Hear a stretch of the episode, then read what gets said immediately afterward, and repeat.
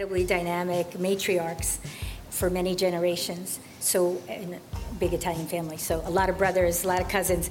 It was never about gender. It was do the work and you can do it. All, you know, five one of me would go play basketball and assume that I, you know, I'm going to win. So it, it, it wasn't that. And that was a, a benefit, not because the credibility conundrum didn't exist or I didn't certainly experience it in my career, and I, and I have, and I'm sure we'll talk about it.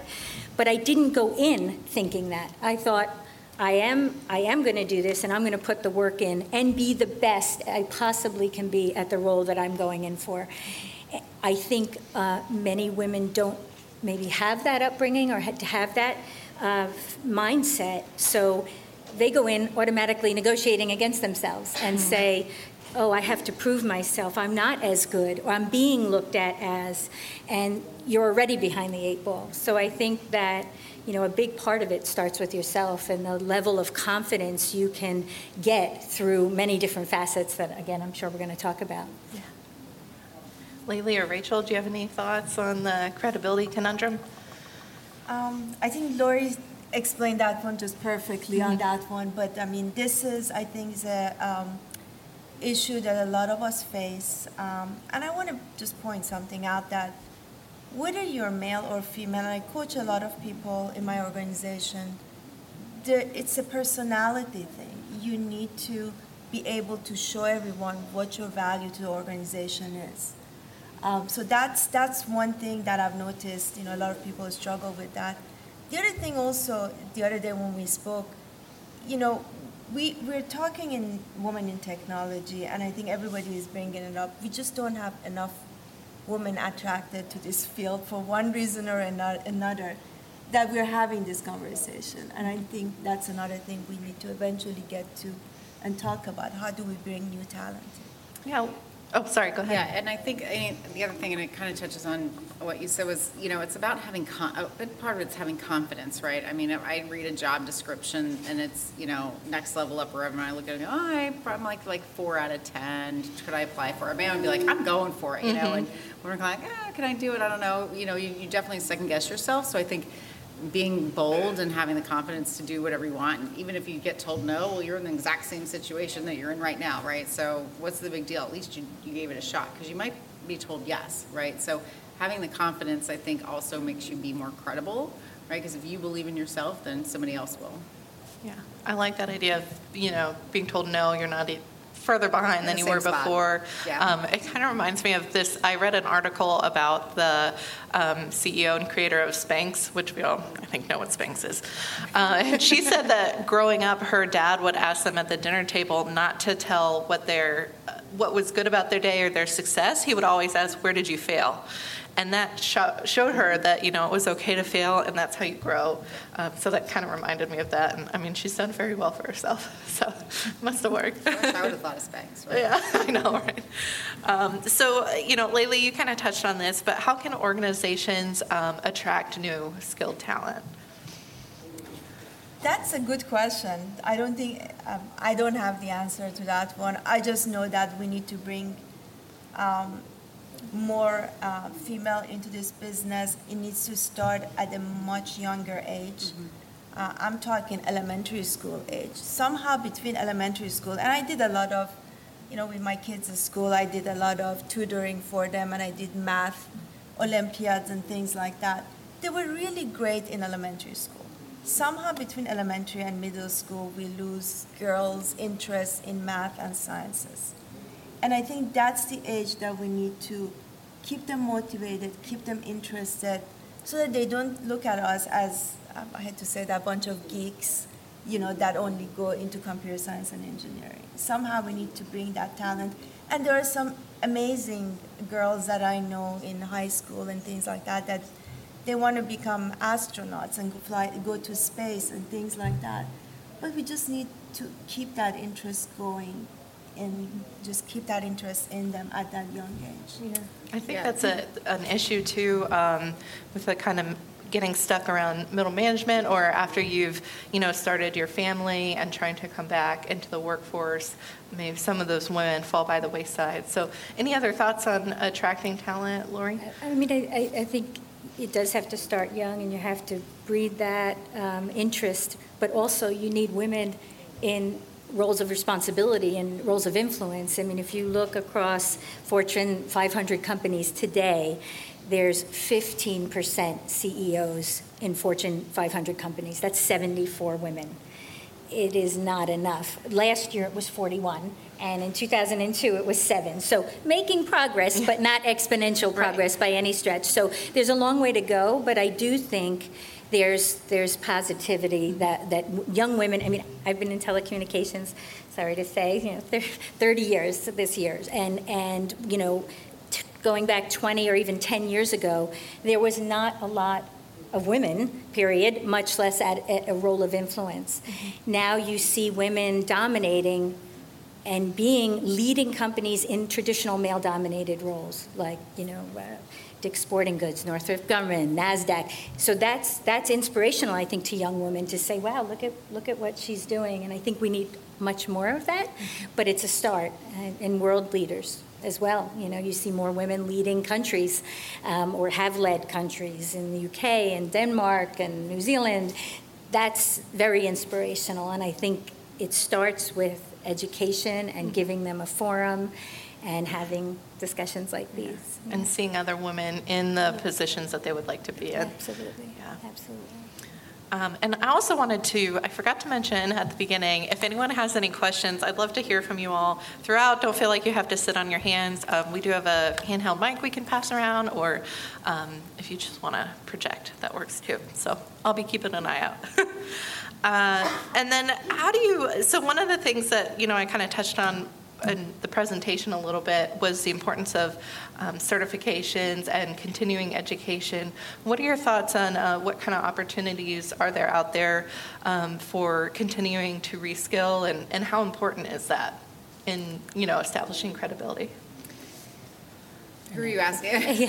so I mean, it's really important. You have to. You never. You can't stop learning, right? I mean, you always have to continue to educate yourself, and whether you're reading you know, light reading or your whatever you you need to read online, um, like you know, industry articles and and things that you know, like Fierce Wireless and these all these things that we read. Right, you got to educate yourself that way, and then also there's so much.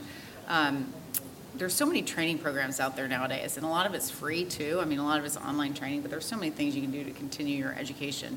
And even though I haven't engineered anything in many, many years, I still go to all the same training classes that my team goes to because I want to make sure I understanding what they're learning so that I give them this, the tools that they need to do their job. And I think, you know, we're talking about the credibility conundrum.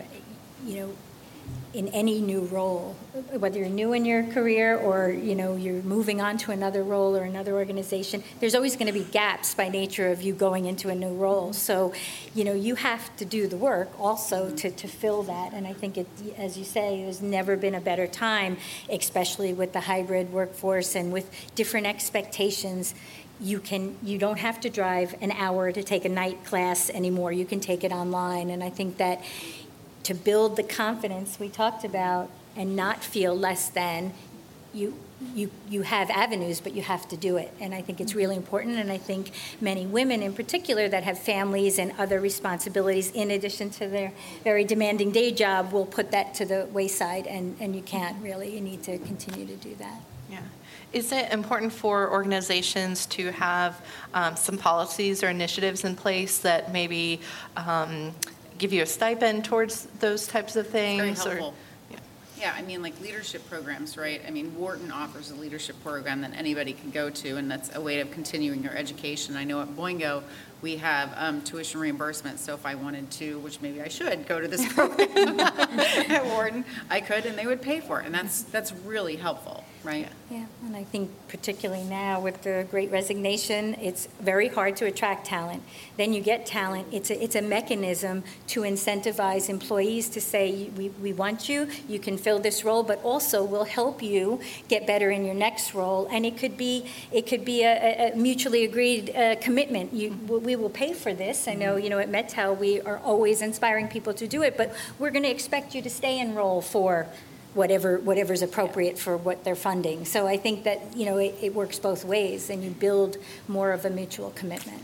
Yeah, I think that's a really important point to um, have an incentive, but also have some, um, you know, show that you've um, taken full advantage of that and that you're also, uh, you know, loyal to the company at the end of the day as well. So, how do you all uh, go about identifying other women in the workforce that might be allies or advocates for you um, in, in supporting your credibility? Um, I mean, I think that um, there's, there's a, depending on where you are in your career, there's, there's different, there's, there's different roles to help women.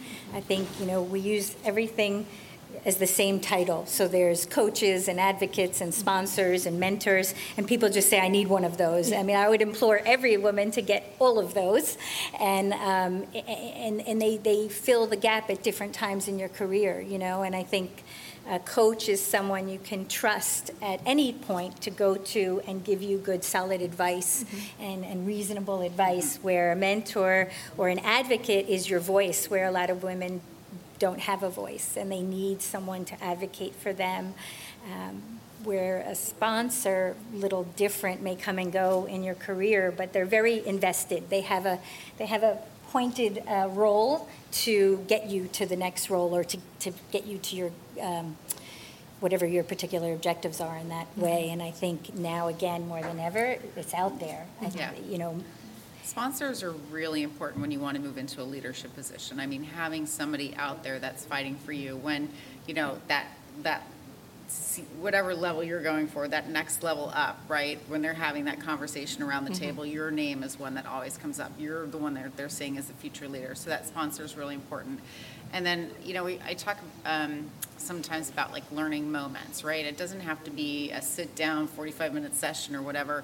But even my, my boss, right, who's a man, he's not a woman, um, came to me and said, you know, I said this thing and apparently I said the wrong thing. Can you explain this to me? And the great thing about that was he listened and he you know wanted to learn. He's like i don't understand because it's his background and where he came from and you know all the things he experienced living his life you know led him here. He didn't realize he said something wrong but you know the fact that he wants to learn and he wants to educate himself and he wants to better himself i thought was was really great so it's not just you know finding allies amongst women it's also men too right yeah. you got to have just a, a, nice group of allies that you know you support and also have your back. Yeah, and that's awesome. He felt comfortable coming to you and yeah. you know bringing that up. Well, he asked me what mansplaining was, and I was like, oh my gosh. oh boy.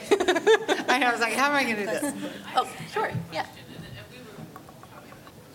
Uh, let me, let me take that. Within our company, we have a platform for that, and every leader is has to register to that platform and take on X number of uh, people that can use them as mentors. Diversity mentorship, yes. Um, I'm not in HR, so I don't have control of the system, but the platform exists. If anybody is interested in looking in that one, that uh, you know, d- different companies, corporations, I'm sure they mm-hmm. Implement different types of platforms, but there is a platform that can be used for um, making sure that that right. But you always you also have AT and T University, right? Or yes. But that's more like continuing education. That's more like continuing education. You know, it's an interesting concept. We had a discussion about this yesterday.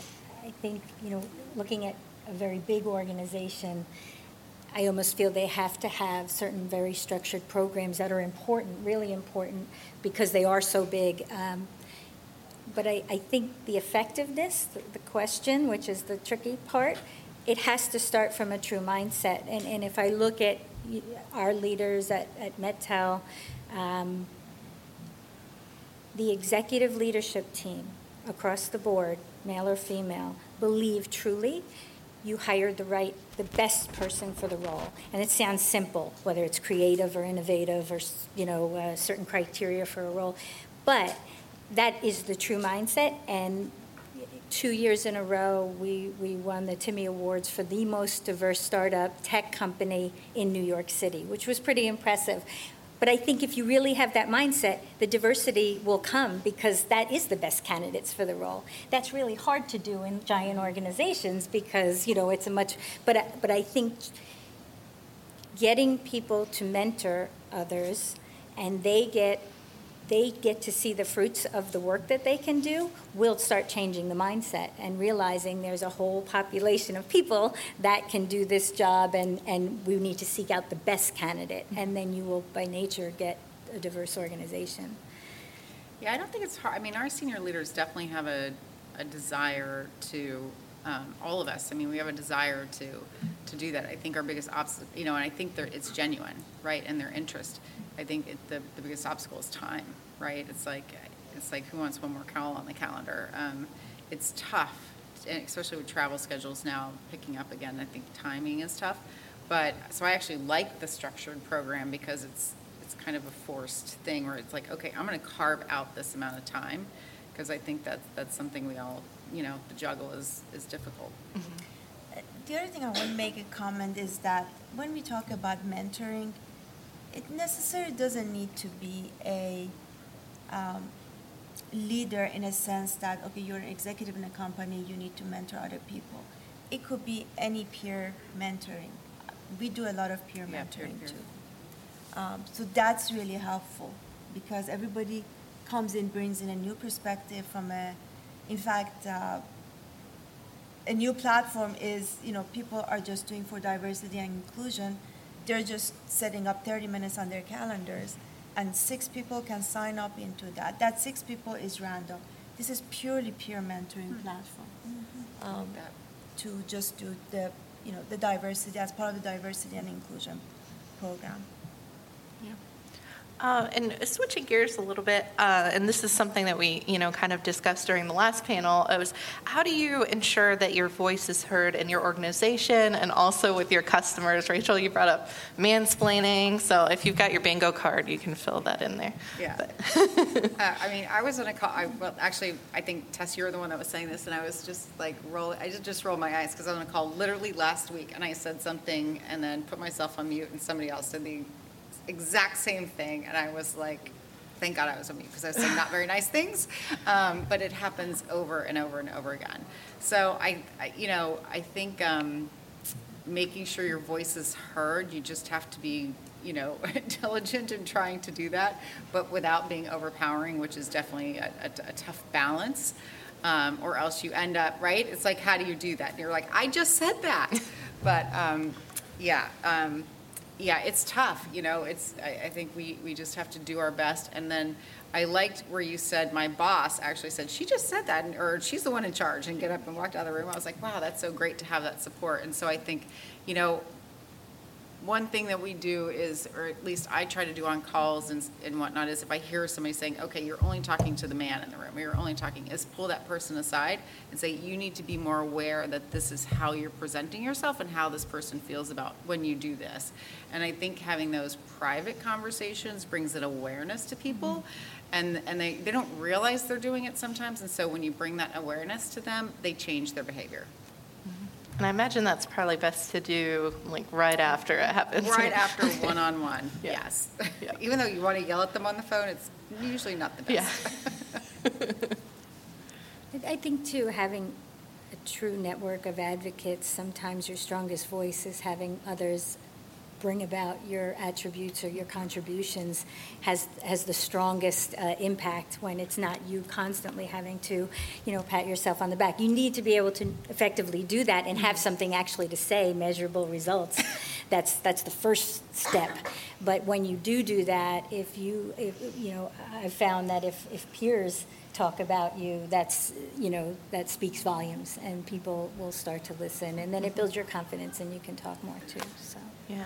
And kind of in that same vein, how do you, um, it, it seems like self promotion is awkward for all of us probably but uh, maybe beneficial in a set, like overcoming that credibility conundrum because you have to you know showcase your successes to a degree so uh, how do you go about doing that in a way that's you know not super uncomfortable maybe I, I think um, for one thing you, it's the way that you present it. So have something to say about your project, your contribution, what you've done, but not about you necessarily. The broader picture is, becomes much more interesting than I, I, I, me, me, me. It's this was the project maybe I led, and it resulted in X new revenue for our business, or it resulted in our department taking on a whole new high profile. So, you know, having, having measurable results of what you did as it relates to the organization or the team or uh, other groups, I, I think would, is very effective. Be Yeah. proud of your accomplishments. I mean, how many of us will say, be proud of our kids? Like, I'm like, oh, my son hit a home run today, my son did this, my, well, I should be proud of myself, right? Those are his accomplishments, not mine, but I should brag about myself, just like the way I brag about my child. Why wouldn't I be proud of my accomplishments, right? It's hard, don't get me Right, wrong, I don't like talking about myself, but, even though I'm sitting here. But, um, but yeah, we've got to get comfortable doing that. Yeah, that's a great point. It is easy to talk about other people's accomplishments, but we do need to celebrate our own. And Lori, I love what you said about um, having those like quantitative and qualitative examples of how you uh, furthered a project along and, and taking a look at the big picture. Laylee, do you have anything to add there? Yeah, I just um, follow on what Lori said. You need to show your value to the organization. At the end of the day, the organizations don't look at your gender or your race to value you. They look at how much you're helping their bottom line, whether mm-hmm. it's revenue or cost cutting. It's you've got to show those values.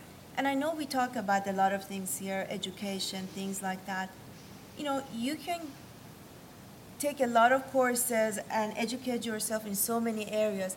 But if you don't take that education back into what you're delivering to your organization and how they benefit from that, that's not going to give you the credibility. So, just, Yeah. just a value.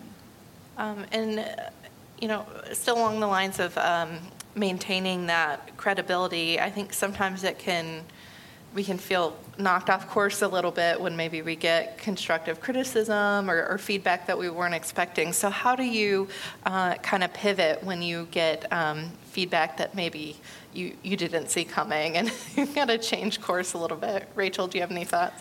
Uh, you know, I, I like, um, as long as it's constructive, right, feedback. I'm, I mean, you know, we said earlier, don't be afraid to fail. Like, you can't be afraid to fail. You can't be afraid to get negative. Nobody's perfect.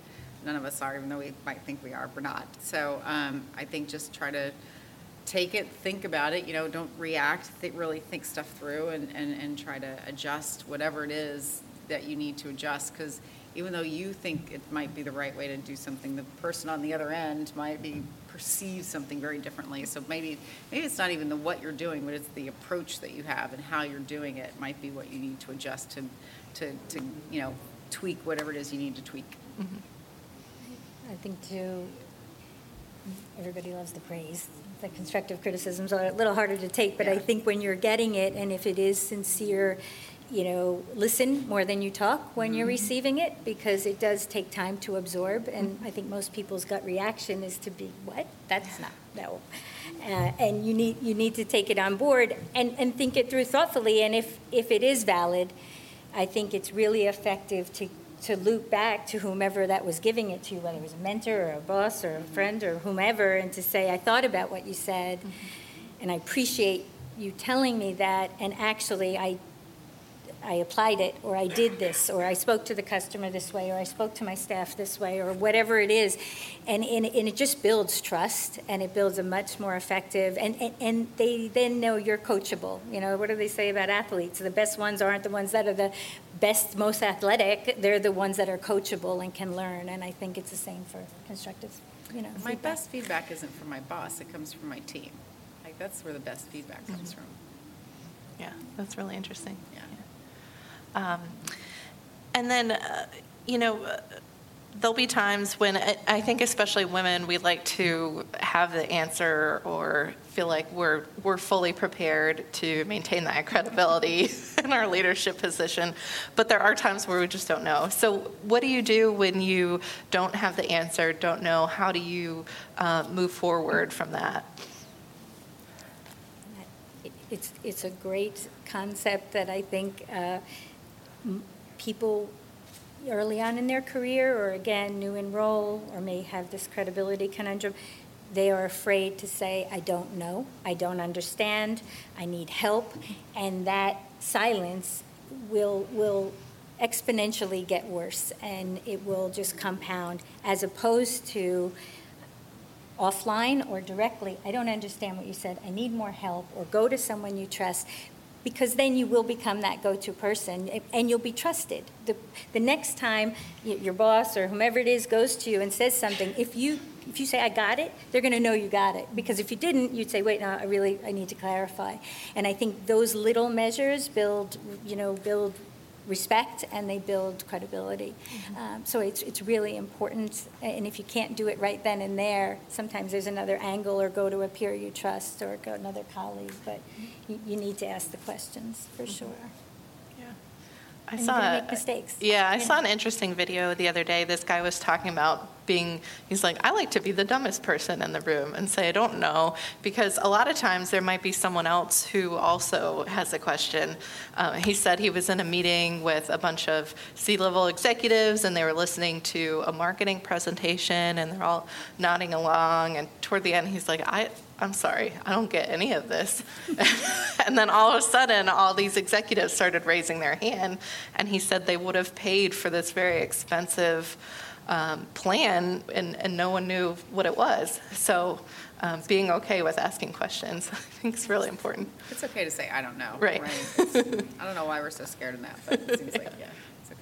Yeah, there's something else that I can add to that one is that we are in a field that technology changes so rapidly, nobody knows everything. Mm-hmm. Yeah. So it's important to educate ourselves, it's important to keep up, but I mean, this field is so huge. You know, uh, there, there are times that, you know, nobody knows everything, so we're all in the same. Yeah. I think it doesn't matter.